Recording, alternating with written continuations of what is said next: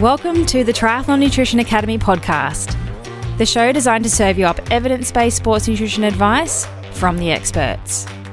Hi, I'm your host, Taryn, accredited practicing dietitian, advanced sports dietitian, and founder of Dietitian Approved. Listen as I break down the latest evidence to give you practical, easy to digest strategies to train hard, recover faster, and perform at your best. You have so much potential, and I want to help you unlock that with the power of nutrition. Let's get into it.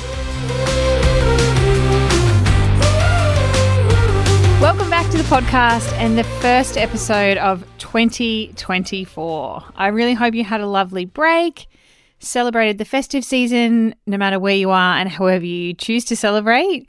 I'm feeling really good, feeling way more energized than I was at the end of the year and definitely ready to hit the ground running. We have a massive month coming up in January.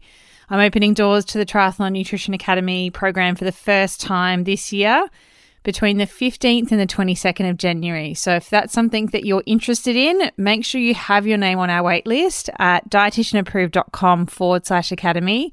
I will be sending out a very special email to those on our waitlist with a little bit of an early bird offer in the next few days. So now is your kick in the butt to go and do that if you haven't already. If 2024 is the year that you're going to get your shit together with nutrition, make sure you've got your name on our list. The other thing that I'm doing through our Academy Open Week is I'm running a free fuel school. I've not ever done it before and I'm really excited to bring it to you but it's a free three day live and online nutrition training week with me. Go to fuel.school to check out the details.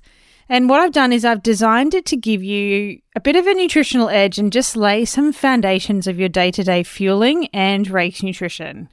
It's on the 14th, 15th, and 16th of January at 9 a.m. Brisbane time each of those days. So if you're in the Northern Hemisphere, that'll be on the 13th, 14th, and 15th of January at 3 p.m. PST, 5 p.m. CST, and 6 p.m. EST. So whether you're a seasoned triathlete or just starting out in your journey, this free event is your opportunity to learn some of the good nutrition foundations that I know you need to set you up for the year and just start to think differently about how we approach our nutrition. Over the three days, we're going to cover nutrition strategies for peak performance, and I'm going to teach you how to optimize your day to day fueling foundations to get you on the right track and fast. We're also going to talk about Race Nutrition 101, so that you can set your 2024 season up for success with some guidance around how to perform to the best of your ability. So, I'm going to help you get race ready with some key elements that I know that you need as part of your race nutrition plan. We're also going to talk about hydration and electrolyte balance because it's really important that you understand how to properly hydrate for you, manage electrolyte levels, and all of those types of things because we know that it's critical for performance in triathlon. So if you're interested, make sure you register at www.fuel.school. So F U E L dot S C H O O L. Yep, it's a weird one. There's no .com or .com.au or anything else after it. It is literally just fuel.school. How cool is that? All right, let's kick off the first episode for the year with some triathlon sports nutrition trends for 2024. I love diving into the trends but giving you the lay of the land from, I guess, a sports nutrition perspective, from an advanced sports dietitian, but definitely some of the things that I'm seeing online and around the triathlon community at the moment. So let's dive in with a bang. The first one is definitely CGMs or continuous glucose monitoring. You're going to hear so much more about these devices in 2024 they came into the limelight in 2023, but it's kind of just going to explode this year, I think. As we start to have more research papers come out around the application of the use of them in sport, because they've been around for a very long time in the diabetes population, but it's only more recently, sort of pre COVID time, that they started to be seen as maybe applicable or usable in the athletic population. Now, if you haven't listened to it yet, go back and listen to episode 118 of the Triathlon Nutrition Academy podcast that I did last year with Greg Cox. He is an author on the most recent and the biggest review paper on CGMs and where the research is at with that in the athletic population because it's actually very much in its infancy, despite what the internet might tell you. Now, despite what all of those marketing messages might have you believe, it is not a direct fuel gauge. It gives you no indication of what's actually happening at your muscle level. And I think that's really important that you understand because you might read something and go, oh, yeah, that sort of makes sense, or that sounds really good. And, you know, wouldn't it be really good if we had this tool that could measure how much fuel was left in your tank, just like in a car? You had like a fuel gauge or a gas gauge so that you could make sure that, you know, your tank was full at the start of exercise and you had the ability to see what level it's at so that you can top it up before it runs out. But a CGM can't measure glycogen in the muscle. It's measuring our interstitial fluid glucose, and that even lags behind our blood glucose levels. So it's not giving us an indication of what's actually happening at the muscle level. And it is possible to have high muscle glycogen and low blood glucose levels, or low muscle glycogen with very high blood glucose concentration. So it's not a direct relationship, it's not a gauge to give us an indication of what's going on.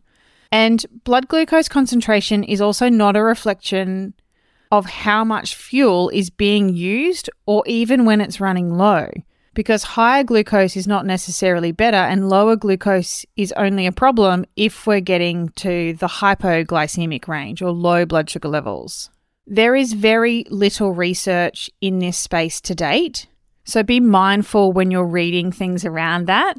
And also be mindful when you're reading research that has been funded by CGM companies or somebody that has an affiliation with a CGM company. You're looking for independent data with nobody that's got skin in the game. But definitely watch this space. They could be useful when we understand a little bit more about it. If you have one, then really it's about watching and learning your individual response to lots of different things. But you need to watch and monitor for a long period of time. Don't make any really quick, drastic changes if, you know, you eat something and your blood sugar levels spike. Like that is normal for that to happen. What's not normal if they remain elevated for a long period of time and, and your body doesn't work properly to put that glucose into the cell away for storage. I think there could be some good use in managing and monitoring what's happening overnight. We've never really had insight into what our blood glucose levels do overnight unless you are wearing something like this device. But are you going hypo overnight? Or are you maintaining your blood sugar levels? Because if you are going hypo, that tells me you've done a crap job of your nutrition throughout the day. But there are very few studies that have published normative glucose values during sleep in healthy athletes. And so it's really impossible to give clear advice based on no data. So it's likely one of the areas that I think we'll see develop really rapidly in the years to come. Because if you're going hypo, low blood sugar levels overnight, you are probably interrupting your sleep and your recovery pathways without even really realizing it. And being low in glucose or hypoglycemic might actually wake you up, and you might be waking up more hungry as well. The other really exciting space that I think we'll see these develop is in the detection and screening of low energy availability.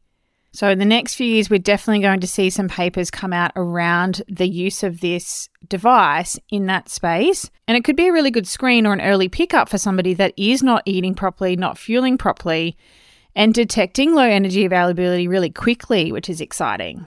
But the CGM technology is still relatively new in the athlete population, you know, and at least in sport. It's been around for a very long time in diabetes. But its use in sport is going to take us a little bit of time to really understand the best ways to use it and what the data means, like most importantly. Otherwise, it's data for data's sake. It's already banned in cycling. So, whether it does get banned as a device in triathlon, I'm not sure. It probably won't, to be honest. But go back and listen to episode 118 with Coxie for a bit of the lay of the land around where we're at in this space and definitely watch this space. It's only going to explode further. But I just want you to keep a critical mind about you when you're reading about them and know that we don't have any data, we don't have any research, despite what the internet might tell you. All right, number two Another huge trend in sports nutrition, triathlon, but all sports, is definitely female athlete nutrition. This area of research is just exploding, and we've seen that over the last five years or so. And we're only going to see more and more female specific products and recommendations come on the market from all things like better sports bras, female specific supplements, sports products, even. And I reckon there's some female specific recovery nutrition products coming too. But I think it's important to recognize here also that it is a very noisy space. There are some very loud voices in this department, which honestly are doing a great job to put female athletes back in the limelight. But there are some very highly specific recommendations kicking around that are not backed up by science. And with all of the reading that I've been doing over the last couple of years, my opinion and my kind of judgment on this is that we do need to watch this space more. And most importantly, you as an individual need to understand you and how your body works as a female athlete. So, first and most important thing to do is to track a menstrual cycle and understand your symptomology and how you feel at different phases. That is like step one. If you don't have that data about you, then it's hard to apply these really specific recommendations. There is a lot of new research being published in this space.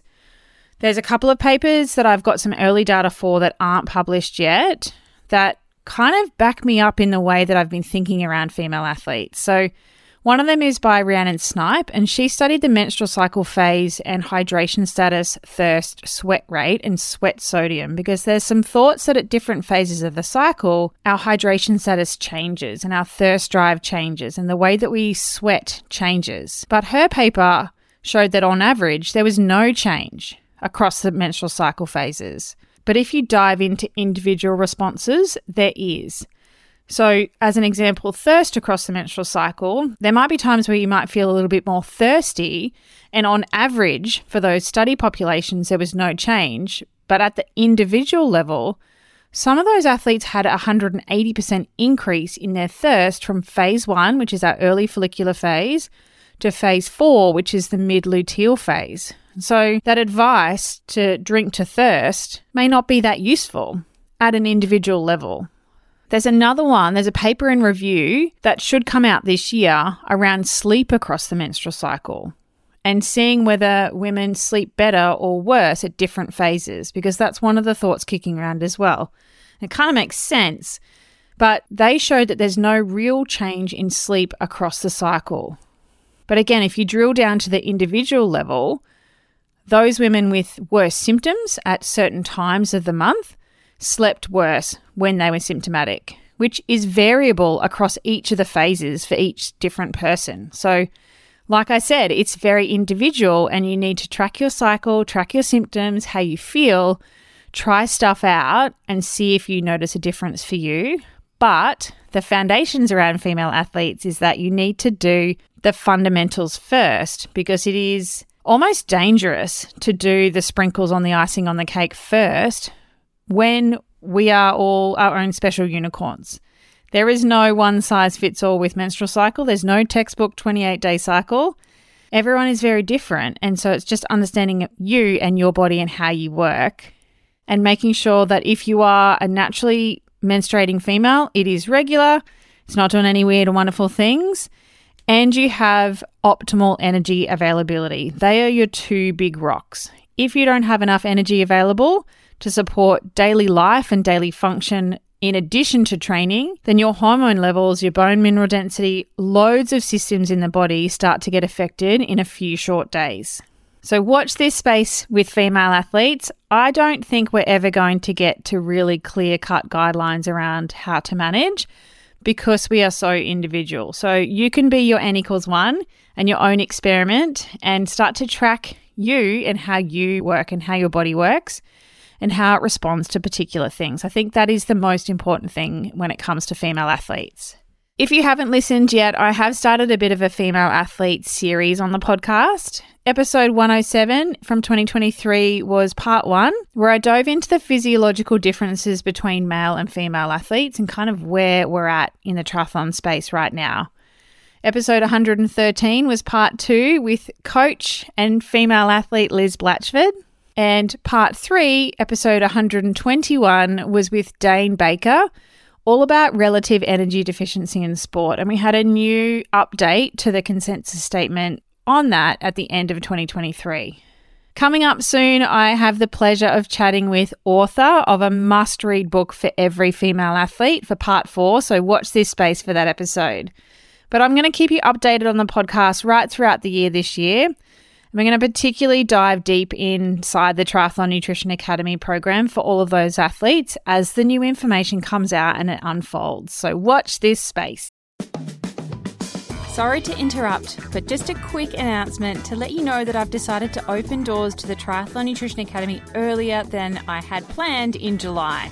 So I'm going to open them from April 6th to the 13th for one week only. So if you've been thinking about working on your nutrition this year, make sure you have your name on our waitlist at dietitianapproved.com forward slash academy. The Academy is your one stop shop for everything that you need to know about triathlon nutrition. I'm going to teach you exactly what to eat on a daily basis to support training without feeling tired and exhausted most of the time. We also build your very own custom race nutrition plans for every distance sprint, Olympic, 70.3, and full distance Ironman events, plus everything that goes with racing to the best of your ability, like carbohydrate loading, your pre race meal, hydration, performance boosting supplements, all the things. Plus, I guarantee I can save you time and money by investing in your nutrition education. So if you're ready to level up your nutrition, head to dietitianapproved.com forward slash academy now and get your name on the list for April.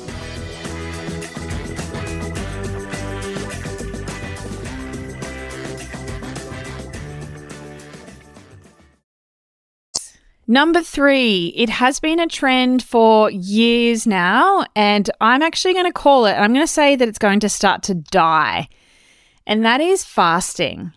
And you know how I know this? It's because we are starting to see ridiculous commercial products come on the market that allow you to eat in your fasting window. There is bars that apparently your body still thinks you're in a fasted state, and so you can get away with eating in your fasting window, which is absolutely ridiculous. So, when things go crazy and start to happen like that, that tells me that it's over commercialized and that people are not going to have the same effects on the diet because they're cheating. And so it is going to die a slow, horrible death. It's like when paleo was about. The fundamentals of paleo are actually really good, like eat fresh food, lean meats, you know, lots of fruits and vegetables. It's when we started to see paleo treats and paleo desserts and all those sorts of paleo cookies and crap come out that people were no longer effective at reaching body composition goals that they were hoping to achieve by following that diet in the first place.